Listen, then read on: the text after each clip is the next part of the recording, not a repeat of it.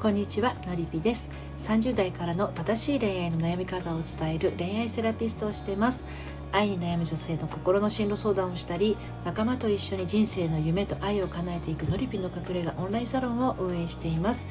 えー、のりぴの隠れ家オンラインサロンもですね、えー、4月の25日から第5期のメンバーを受付開始します。ご興味のある方は概要欄の方から遊びにいらしてください。LINE で受付をしております。はい今日はですね先ほどあのライブを、えー、やったんですけれどあのアーカイブに残しませんでしたので今日は配信を一つえお届けしたいと思います。恋愛迷子さんやりがち好きになろうとしていませんか？ということでお話としていきたいと思います。あのまあ普通に普通にって言ったらあれですけれどなんかお互いにこの人いいな好きだなっていう感じで付き合いが始まるっていうよりは何かこう追われるような形で恋愛が始まったりとかあとはマッチングアプリで知り合ったりとか、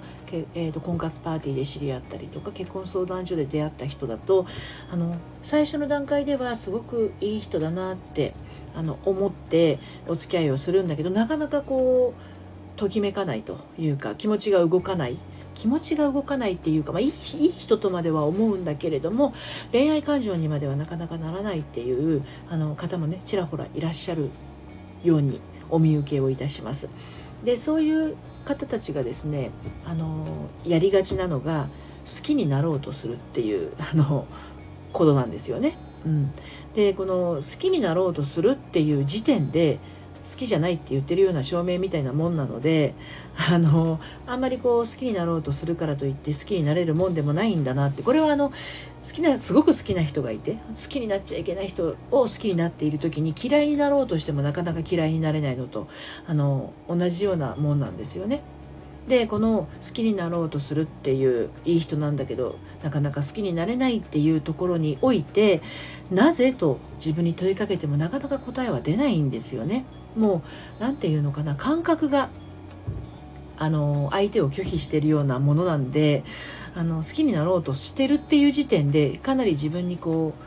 う負荷をかけてるというか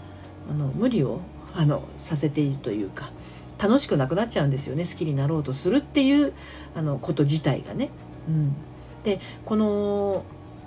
自分の感覚が拒否してるっていうのはもうね瞬間的にその警戒心が働くっていうことだとかあとは心地よさを感じる感じないの問題だとか安心感を感じる感じないみたいなそういう判断を自分のその五感の部分で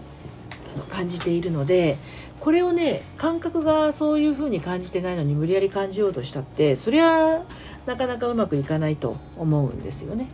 で相手のせいじゃないんですよこれはあの本当に自分の中の感覚が感じてあのいくものなので、うん、自分を責めないでほしいということなんですよね。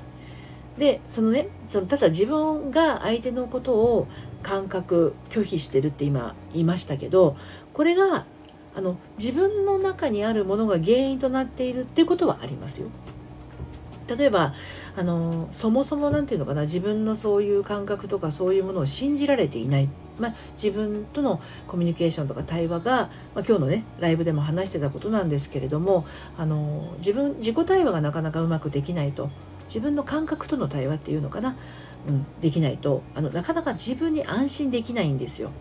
で自分に安心ができないってことは自分へのリラックス感というものも、えー、感じられなくなってしまうということで自己否定が強くなってしまうという連鎖がね起きちゃうんですよね。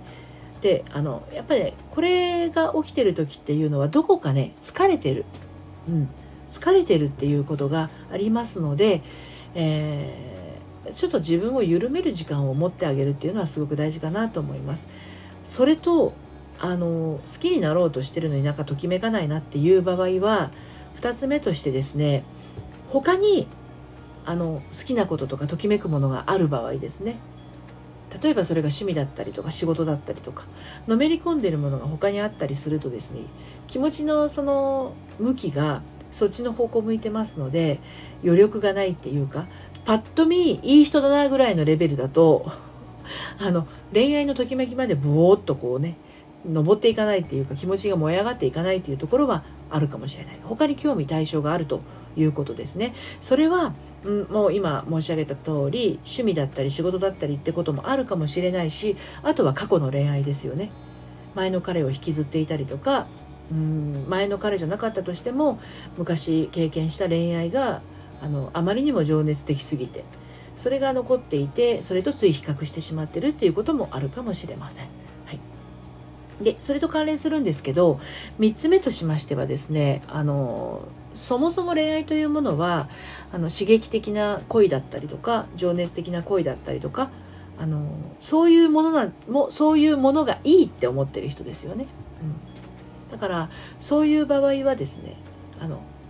求めているのは恋愛体験の方であり結婚じゃないのかもしれないんですよね。ただただ自分がその何もかも我を忘れてのめり込むような情熱を求めているということなのでもしかするとそれ恋愛じゃなくてもいいのかもしれないしあのもしそこに恋愛を求めてるんだったらそこに結婚くっつけちゃうとあの結婚ってどっちかっていうと安定型を求める感じになってくるので、えー、出会った瞬間にその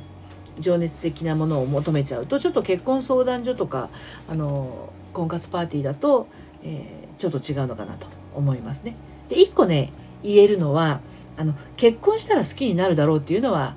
あの考えない方がいいと思いますよ。これはねあの結婚し結婚っていうことをしたからといって愛せるとか好きになるっていうものでもないんですよね。やっぱりその気も気持ちの感覚がその結婚する以前にあって結婚していってそこからますますっていうのはあるかもしれないんだけど、まあ、全然そのいい人だなぐらいで結婚しちゃってからあの燃えるような気持ちが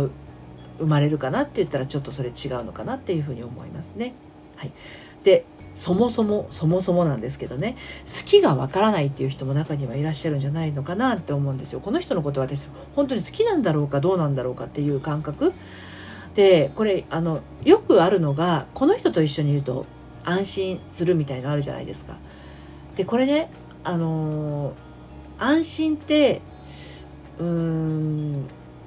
なんだろう一緒にいて楽な人とかい、まあ、この人いい人っていう人にも安心は感じると思うんだけどあのその時にね余計なことを考えないで済む人。余計なことを考えずに安心していられる人がいいと思いますよ。もしそこに安心感を求めるんだったらね。あのこの人といると安心なんだ。けどみたいな。けどがついちゃう場合は余計なことを考えるところに結びついていくのであのこの人といると安心なんだ。けど私はそこまで燃えていないみたいな。けどがついちゃうんだったらそれはちょっと好きとは違う。好きになろうとしている方向なのかもしれないということですね。このとこの人といると安心だなっていうそして同時にですねこの人がこの世からいなくなったらっていうことも考えてみてください。うんそうまあ、人をね殺すっていうのはね良くない想像だけれど例えばこの人が目の前からいなくなってしまったらっていう、まあ、ちょっとファンタジーみたいな SF みたいな感じになっちゃうけど、まあ、目の前に今宇宙人が現れてこの人を連れ去ってしまったら自分はどんな感じになるだろうっていうところですよね。あの恐ろしいことが起きたとかじゃなくってこの人いなくなったら私ぽっかり穴が開いたような気持ちになっちゃうかもなっていうことだったらもしかすると愛が芽生え始めてるのかもしれませんよっていうことですね。はいということで今日もねゆるゆるっと話をしてしまいましたがオンラインサロンのりぴの隠れ家の方ではではですね、まあ、こういった心の在り方とかパートナーシップのことなどについてサロンメンバーと一緒にお話をしたりあの勉強したりということで5月からは講座形式で、えー、ライブをやっていこうと思ったりしていますしお茶会も、えー、サロンメンバー限定で行っています。で、えーと、第5期メンバーは4月25日から3日間限定で受付をしますのでご興味がありましたら遊びにいらしてください。あと,、えーと先週から始めたんですけれども平日5時からの夕方のライブではですねプレミアムオラクルというものをスタートしましてですねライブに参加してくださって、えー、先着3名様に、えーとオラクル画像とね私からの勇気の一言を